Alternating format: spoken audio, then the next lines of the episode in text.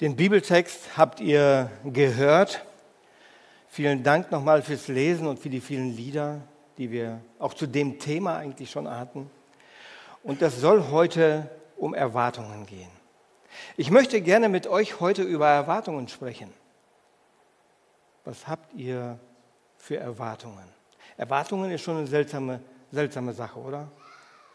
Wir erwarten etwas von der Politik, von der Gesellschaft. Wir erwarten etwas vielleicht von unseren Arbeitgebern. Wir erwarten vom Arzt eine Analyse und Heilung. Wir erwarten von unseren Mitmenschen so viele Sachen. Es gibt viele Dinge, was wir so erwarten können. Und wir erwarten vieles, oder? Und noch ein ganz bisschen was von uns selbst. Erwartungen sind schon eine schwierige Sache. Wenn meine Erwartungen erfüllt werden von all denjenigen, von dem ich etwas erwarte, dann ist doch alles klar, dann bin ich glücklich, weil meine Erwartungen dann erfüllt sind. Ob ich selbst etwas dazu leisten muss, ist eine andere Frage. Was erwartet ihr heute von dieser Predigt? Was erwartet ihr von diesem Text? Ihr habt ihn gehört und wahrscheinlich mögen einige sagen, schon nach der ersten Zeile, die vorgelesen wurden, ich wusste schon gleich, worum es ging. Ich habe mir schon lange ein Urteil darüber gebildet. Ich weiß ganz genau, um die Heilung und um die Erzählung, die da so stattgefunden hat. Mir ist alles klar. Wir können gehen. Deine Erklärung kannst du dir vielleicht sparen. Wir erwarten vielleicht mehr Informationen davon, die jetzt in der Predigt kommen. Informationen sind ja wichtig. Wer heute Morgen beim Gebetstreff morgens mit dabei war, da waren 80% der Gedanken, die ich heute in der Predigt bringen werde, schon mit dabei. Also ihr könnt schon Kaffee trinken gehen.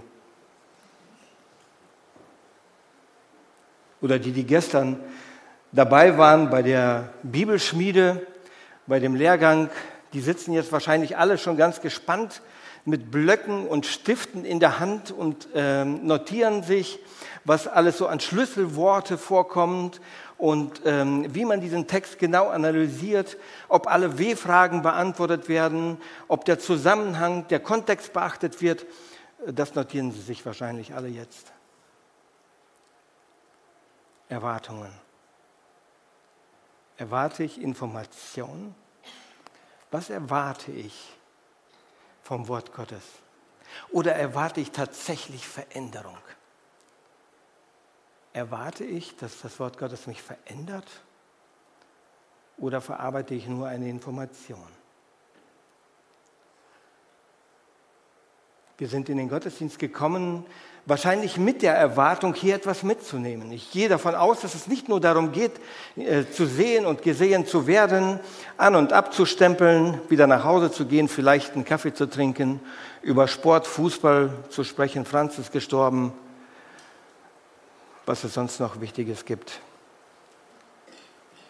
Ist es das, was uns bewegt, was uns in den Gottesdienst treibt? Was erwarten wir von diesem Jahr, das gerade so neu angefangen hat? Haben wir Erwartungen an dieses Jahr? Mit vielen, mit denen ich gesprochen habe, hieß es immer wieder, interessant, was uns dieses Jahr erwartet und so weiter und so fort. Man erwartet schon etwas. Hast du dir Zielsetzungen vielleicht gesetzt? Viele machen das und nach 14 Tagen ist alles verblasst. Und keiner redet mehr drüber, es fällt schon wieder schwer, ins Sportstudio zu gehen.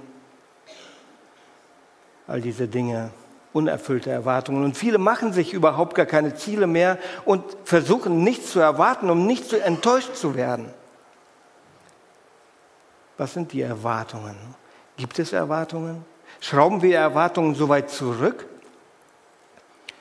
Keine Erwartungen ist ein Denkfehler. Keine Erwartungen gibt es nicht. Es gibt immer eine Erwartung.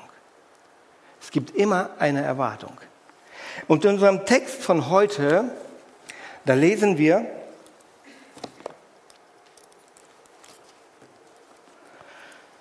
in dem Vers 46, und sie kommen nach Jericho, und als er und seine Jünger und eine große Volksmenge aus Jericho hinausgingen, saß der Sohn des Timäus, Bartimäus, ein blinder Bettler am Weg. Was für eine tragische Situation. Dieser Bartimäus, er sitzt jetzt dort. Man hat ihn da vielleicht hingeführt. Er wird da rein, da gar nicht hingefunden haben oder nicht hingehen können, weil er nicht gesehen hat, wohin er geht. Und er sitzt dort und ich habe mich gefragt, hat dieser Bartimäus eine Erwartung? Hat er eine Erwartung? Ich glaube schon, dass er eine Erwartung hatte. Also zumindest erstmal die, dass in Jerusalem ein großes Fest stattfand und viele Leute dorthin gingen und seine Erwartung war definitiv zunächst einmal die, ja, es werden viele Leute vorbeigehen und wahrscheinlich und höchstwahrscheinlich sogar werde ich etwas mehr bekommen als in den letzten Tagen, wo hier so wenig los war. Das war seine Erwartung. Seine Erwartung war vielleicht auch, dass er von den Leuten etwas hört, was so in der Welt passiert, wo sie ihm vorbeigehen, sich was erzählen und er etwas aufschnappen kann und sich einen Reim daraus machen kann, was tatsächlich um ihn herum passiert. Ja, ich glaube, Bartimäus hatte Erwartungen. Ich habe den ersten Punkt mal so formuliert, erwartungsvoller Glaube lässt sich nicht bestimmen von dem, was sichtbar ist, sondern erwartet das Wirken Gottes. Wie ist das in deinem Alltag? Sitzt du vielleicht auch montags morgens, wachst du auf, bist vielleicht in der Waschküche, da ist der Abwasch zu machen, da ist das Essen zu machen, da ist der Einkauf, da sind so viele Dinge und du siehst eigentlich vor lauter grauem Alltag nicht irgendwie was Helles am Horizont.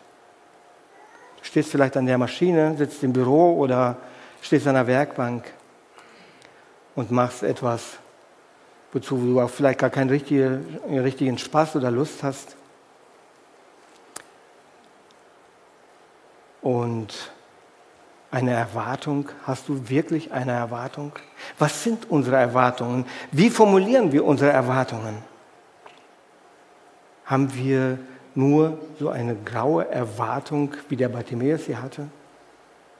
Ein Nichtsehen, so wie in der Kindergeschichte mit dem Elefanten? Dass man nur partiell das sieht, was man gerade so festhalten kann, was man gerade anfassen kann? Oder ist das mehr, was dahinter steckt? Erwarten wir etwas Großes? Können wir Gottes Wirken erwarten? Erwarten wir wirklich Gottes Wirken? Oder haben wir keine Erwartung, keine wirkliche Erwartung? Das wäre für uns Christen ein sehr schmales, sehr schlechtes Beispiel, Zeugnis. Wenn wir keine Erwartung hätten. Wir als Gemeinde haben Erwartungen. Wir haben Erwartungen an unseren großen Gott und wir haben uns hier in den ersten Tagen der Woche getroffen und miteinander darüber gesprochen und miteinander für Dinge gebetet, wie dass Gott in unserer Gemeinde wirkt, dass Gott an uns wirkt, dass er in unseren Familien und in unserer Gesellschaft wirkt. Es gab so viele Dinge, die wir Gott zu bringen hatten. Und ich muss auch sagen, ich bin erst mit dem Thema vielleicht nicht ganz klar gekommen. Wir haben die Seligpreisungen durchgenommen. Und wurde aber nach kurzer Zeit sehr schnell von wirklich Tiefgreifenden belehrt. Diese Wesensmerkmale, um die es da geht, die Jesus anspricht, wenn er sagt, Selig sind die Barmherzigen. Dann ist das eine Charaktereigenschaft Gottes. Nein, es ist viel mehr. Gott ist die Barmherzigkeit selbst. Er ist die Sanftmut. Selig sind die Sanftmütigen. Selig sind die Frieden stiften. Jesus sagt, meinen Frieden gebe ich euch. Nicht wie die Welt, meinen Frieden. Darum ging es. Es ging darum, selig sind die Trauernden. Und wisst ihr, mich hat das ergriffen eigentlich. Gott ist derjenige, der trauert. Der trauert um die gefallene Schöpfung, um seine Menschen, um all das, was er geschaffen hat, das jetzt so am Boden liegt. Gott trauert und er trauert so sehr, dass er seinen Sohn gibt, damit Erlösung, damit Verbindung zu ihm wieder möglich ist. Und wisst ihr, ich muss das so offen sagen hier, ich war schon ein bisschen traurig darüber, nicht ein bisschen, ich war schon traurig darüber, dass wir von 400 Mann, die wir in der Gemeinde sind, doch so wenig da waren. Vielleicht mit einem Sechstel. Haben wir Erwartungen? Was haben wir denn erwartet? Bringen wir es vor Gott? Besprechen wir es mit ihm? Besprichst du mit ihm die Dinge, die dich bewegen, die dich fesseln? Vielleicht eine Sucht? Vielleicht irgendwelche Dinge, die dich im Glaubensleben lähmen? Zweifel, vieles mehr? Kannst du das mit Gott besprechen? Hast du das mit ihm besprochen dieses Jahr? Dass er dieses Jahr an dir wirkt? Dass er es verändert, dass er es aufgreift, dass er Wunder der Gnade an dir wirkt? Ich möchte dir Mut machen, es vor Gott zu bringen. Ich möchte dir Mut machen, Großes zu erwarten von dem, der wirklich geben kann. Zweitens, erwartungsvoller Glaube macht unser Denken unabhängig vom menschlichen Denken. Da sind erstens die Leute. Auf einmal wird es ganz laut auf der Straße zu Jericho. Da wird es ganz laut und da entsteht ein Tumult und die Leute sind alle aufgeregt und dieser Bartimäus, er merkt, dass da irgendwas läuft und er fragt die Menschen, was ist denn das? Was ist das, was sich da bewegt? Was ist jetzt plötzlich los? Und sie sagen ihm, Jesus von Nazareth geht vorbei. Und dann steht da, als er hörte, dass es Jesus von Nazareth sei, fing er an zu schreien und zu sagen, Sohn Davids, Jesus, erbarme du dich meiner. Und viele bedrohten ihn, dass er schweigen sollte. Er aber schrie umso mehr, Sohn Davids, erbarme dich meiner. Für diesen Bartimäus eröffnet sich plötzlich ein völlig neuer Horizont. Er sieht plötzlich etwas ganz anderes. Er sieht mit seinen geistlichen Augen plötzlich Farbe in seinem Leben. Er sieht, da kommt eine einmalige Chance an ihm vorbei. Und er schreit aus vollem Halse, wie er nur kann. Die Leute versuchen ihn zu beschwichtigen, das lesen wir in unserem Text. Und sie versuchen auf ihn einzureden, aber nein, er lässt sich mit sich nicht reden. Er schreit umso lauter. Das war der Anlass, warum die Leute ihn versucht haben zu beschwichtigen. Wollten sie, dass Jesus seine Ruhe hat? Wollten sie, dass sie selbst nichts verpassen, dass es ruhig ist? Oder schämten sie sich seiner vielleicht auch noch? Aber interessant ist, was dieser Text tatsächlich sagt. Die Menschen sagen ihm auf die Frage, wer es sei, es ist Jesus von Nazareth. Und das ist eine tiefgreifende Aussage. Dass Menschen aus Nazareth und Galiläa wurden damals nicht hochgeachtet. Gerade von den Gelehrten der damaligen Zeit und aus der höheren Stellung waren für sie eher die Bauern.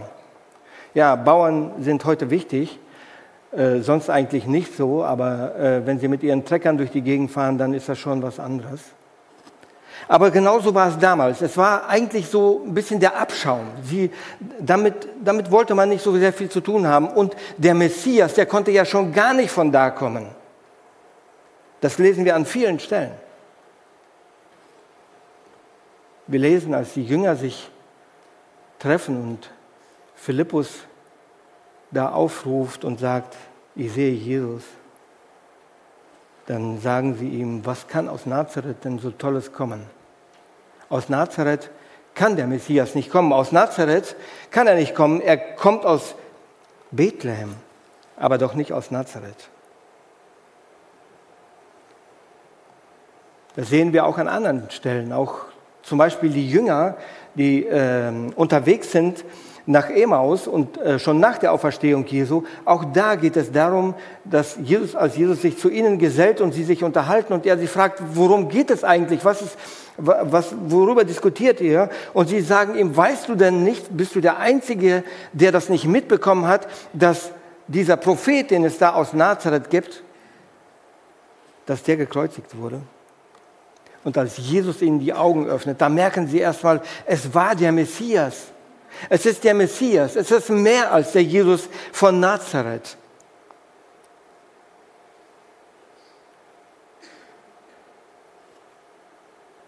Jesus hatte viele Bewunderer, viele Nachläufer, aber so richtig identifizieren mit ihm, das wollte man nicht. Ja, man wollte schon gerne seine Wunder sehen und hat ihn auch immer wieder dazu aufgefordert und vieles mehr, aber so richtig mit ihm in Verbindung, der Messias war es nicht. So ganz anders sehen wir das bei diesem Bartimäus. Er sagt, Jesus, du Sohn Davids, erbarme dich meiner. Sohn Davids, das war der Begriff. Damit wusste jeder von ihnen, was anzufangen. Und wenn wir in Matthäus 22 lesen, könnt ihr das gerne zu Hause mal nachlesen, da fragt Jesus die Pharisäer, wer der Messias ist. Und sie wussten ganz genau, wie sie ihn zu bezeichnen hatte. Jesus war der Messias. Und dort wissen sie auch, Sohn Davids, das würde der Ausdruck für den Messias sein. Und somit wird ganz klar, hier gibt es einen großen Unterschied. Bartimäus, er lässt sich nicht von diesen Leuten irritieren. Er hatte wahrscheinlich schon vieles von Jesus gehört, wie er geheilt hat, was er lehrt und dass es ein großer Prophet ist. Aber in dem Augenblick, wo Jesus an ihm vorbeigeht, da merkt er, das ist der Messias, das ist meine Chance. Und die Menschen, die ihn versuchen zu beruhigen, auf die hört er gar nicht.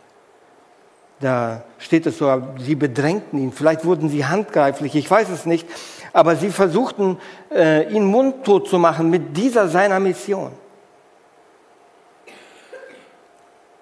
Wenn wir uns auf die Seite Jesus stellen werden, uns klar zu ihm bekennen, dann werden wir viel Widerstand erleben. Und auch wenn wir manchmal so sagen, ja, hier in unserem Land wird man dafür nur belächelt. Nein, bei weitem nicht. Es gibt einen regelrechten Hass gegen Jesus und gegen all das, was damit zu tun hat. Und an Jesus scheiden sich die Geister. Dort scheidet sich das Ganze. Jesus, den will man nicht auf der Rechnung haben. Ja, man kann ja gläubig sein, man kann auch zur Kirche gehen, an Weihnachten und zu Ostern vielleicht, aber an so etwas zu glauben, an so etwas festzuhalten, das geht nicht. Und interessanterweise ist es ja nicht nur so, dass man die Meinung nicht akzeptiert, es selbst nicht haben will, nein, man bekämpft es. Man bekämpft es mit den verschiedensten Mitteln. Ein erwartungsvoller Glaube ist unabhängig vom menschlichen Denken. Auch das, was man sich so vorstellt, ist nicht das, was ein erwartungsvoller Glaube hergibt. All die Dinge, die uns gefangen nehmen, all das, was wir sehen, ist nicht Stand der Dinge. ist nicht das, was unseren Fokus haben sollte, sondern das, was Jesus ist. Das, was Jesus uns gibt und darreicht. Das sollte unsere Erwartung sein. Drittens ist ein erwartungsvoller Glaube, er sieht durch die Realität hinein in die Wirklichkeit Gottes. Und in Vers 49 lesen wir dann, und Jesus blieb stehen und sagte, ruft ihn. Und sie, die Menschen, rufen den Blinden und sagen zu ihm, sei guten Mutes, steh auf, er ruft dich. Er aber warf sein Gewand ab, sprang auf und kam zu Jesus. Was für ein Moment. Jesus bleibt stehen. Jesus bleibt stehen. Und mir läuft es kalt den Rücken runter. Und einer der Ausleger sagt, in der Auslegung von Darby, da heißt es so, sinngemäß, Josua erbittet, die Sonne anzuhalten. Und hier bleibt der Sohn Gottes, der Schöpfer des Universums, vor einem Bettler stehen. Was für eine Tatsache. Ich denke, es war ein Moment der Stille. Und weißt du was? Jesus steht heute vor dir. Jesus bleibt vor dir stehen.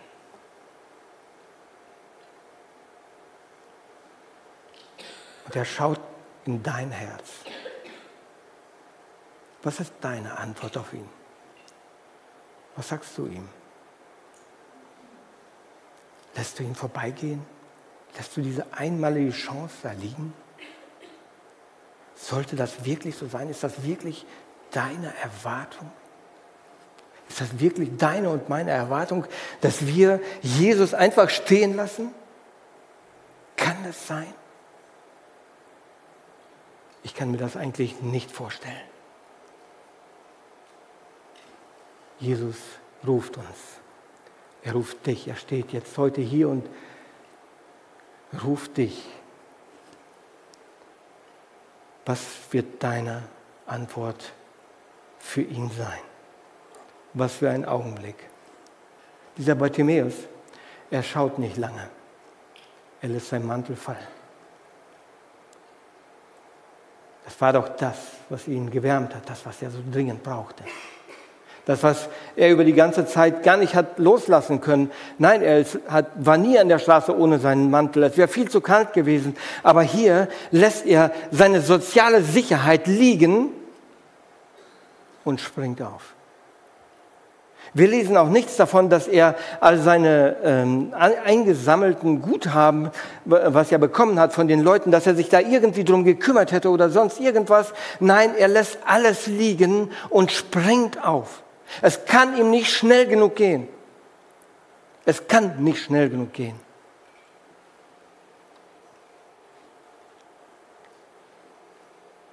Was ist das, was dich und mich festhält?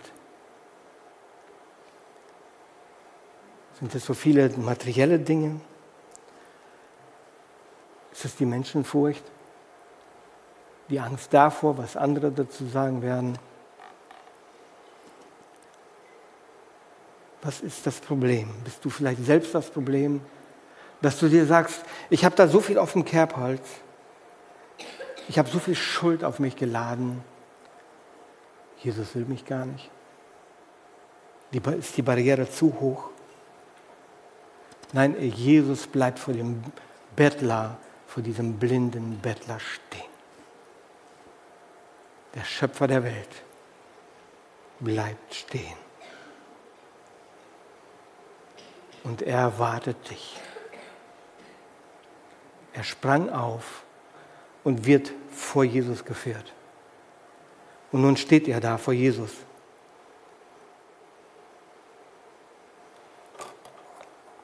Und viertens, erwartungsvoller Glaube steht auf dem Fundament der Verheißung Gottes. Jesus zögert nicht. Wir lesen, und Jesus antwortete und sprach, was willst du, dass ich dir tun soll? Der Blinde aber sprach zu ihm, Rabbuni, dass ich sehend werde.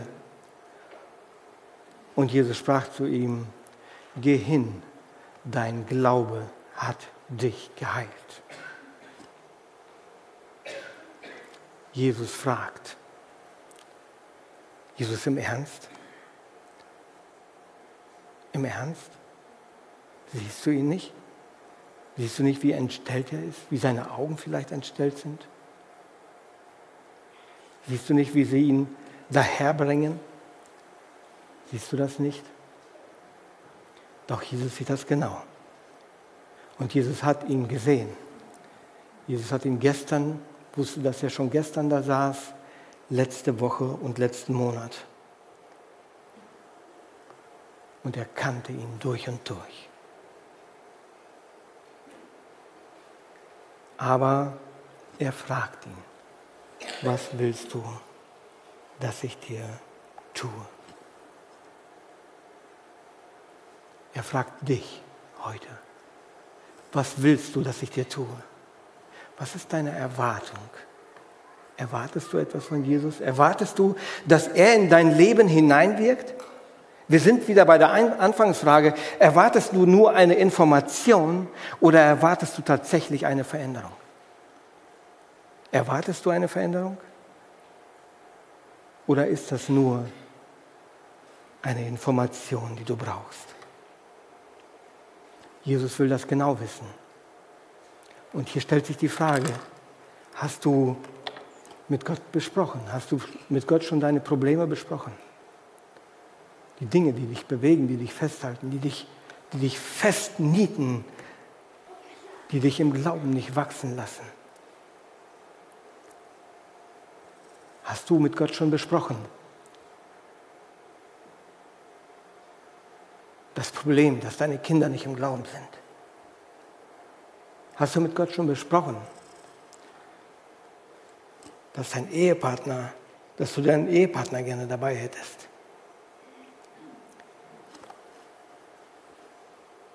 Jesus möchte, dass wir ihn danach fragen. Jesus fragt dich, was möchtest du, dass ich dir tue? Und darum ist es so wichtig, dass wir mit unseren Anliegen tatsächlich zu ihm kommen, dass wir ihm auch wirklich sagen, was wir von ihm möchten. Wir tun ja manchmal so, als gäbe es ihn nicht, als hätten wir keine Erwartungen, als hätten wir alles. Ja, ich habe mich bekehrt und damit ist die Welt in Ordnung. Die Welt ist noch lange nicht in Ordnung.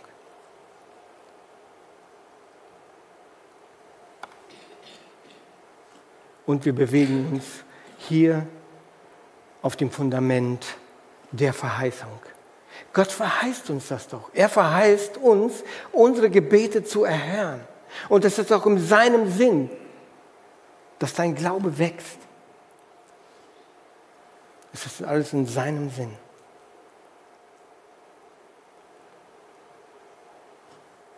Und dann stellt sich hier die Frage, Jesus sagt zu ihm, dein Glaube hat dich gerettet. Oder dein Glaube hat dich geheilt, so heißt es dort. Hat sein Glaube ihn nun geheilt oder hat Jesus ihn geheilt? Ich glaube tatsächlich, dass sein Glaube ihn geheilt hat. Da, wo er noch am Straßenrand saß und gemerkt hat, es ist der Messias. Und ich muss unbedingt zu ihm. Da öffnet Jesus ihm seine inneren Augen. Die Augen des Herzens werden dort am Straßenrand geöffnet. Nicht erst vor Jesus. Das geschieht viel früher. Und als er vor Jesus steht, da macht ihn Jesus auch sehend. Was für eine geniale Sache. Und uns werden doch diese Zusagen tatsächlich in der Bibel so richtig an so vielen Stellen deutlich gemacht. Wenn ich Psalm 146 lese, da heißt es, er, der Herr, löst die Gefangenen. Er macht die Blinden sehend. Er richtet auf, die niedergeschlagen sind. Und du kannst dir aussuchen, in welcher Situation du dich jetzt gerade befindest. Ob du vielleicht, der du glaubst, sehend zu sein, doch blind bist. Und dir die Augen des Herzens geöffnet werden müssen. Ob du gefangen bist, gefesselt an verschiedene Sachen. Ob du niedergeschlagen bist. Wir haben so viele Verheißungen. Und ich bin mir sicher, dass wenn Jesus hier heute stehen würde, leibhaftig, wir hätten so viele Fragen, wir hätten so viele Bitten an ihn, wir würden ihm das alles vortragen. Ich bin mir da ganz sicher, wir hätten schon viele Erwartungen. Aber wir können sie ihm auch formulieren, auch jetzt. Auch jetzt ist er hier durch seinen Heiligen Geist, auch wenn wir ihn nicht sehen. Wir haben festgehalten, wir sehen etwas Großes, auch wenn wir es nicht sehen, gibt es das. Gott wirkt. Wir sehen sein Wirken.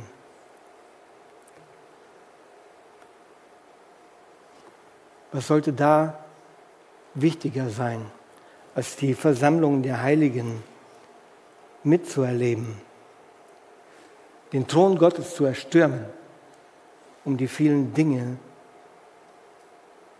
um die es in dieser Welt zu beten gilt und für die Jesus sein Leben gegeben hat. Und wenn uns das nicht interessiert, ist das fast ein Ablehnen dieser Verheißungen. Glaube auf dem Fundament der Verheißung. Die Verheißungen gelten uns. Und 5. Erwartungsvoller Glaube macht sich abhängig von der Wirksamkeit des Heiligen Geistes. Und sogleich wurde er sehend und folgte ihm auf dem Weg nach. Was gab es da Wichtigeres für ihn? Jesus sagt zu ihm, sei heil, kannst gehen. Aber nein, er geht nicht zu seinen Verwandten und erzählt ihnen das. Ich wurde geheilt. Er geht nicht zu seinem Mantel oder besorgt sich sonst irgendwas, was er vielleicht schon lange sich erträumt hatte. Man muss sich das mal vorstellen, man ist blind und plötzlich kann man sehen. Und man hätte so viele Wünsche.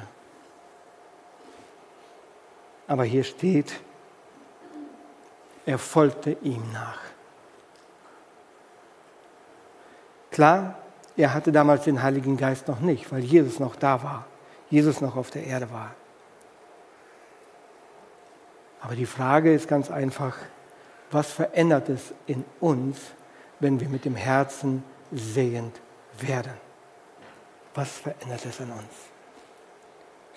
Jesus sagt, ihr seid das Salz der Erde. Ihr seid das Licht der Welt. Ihr sollt das Licht weitergeben hier auf der Erde.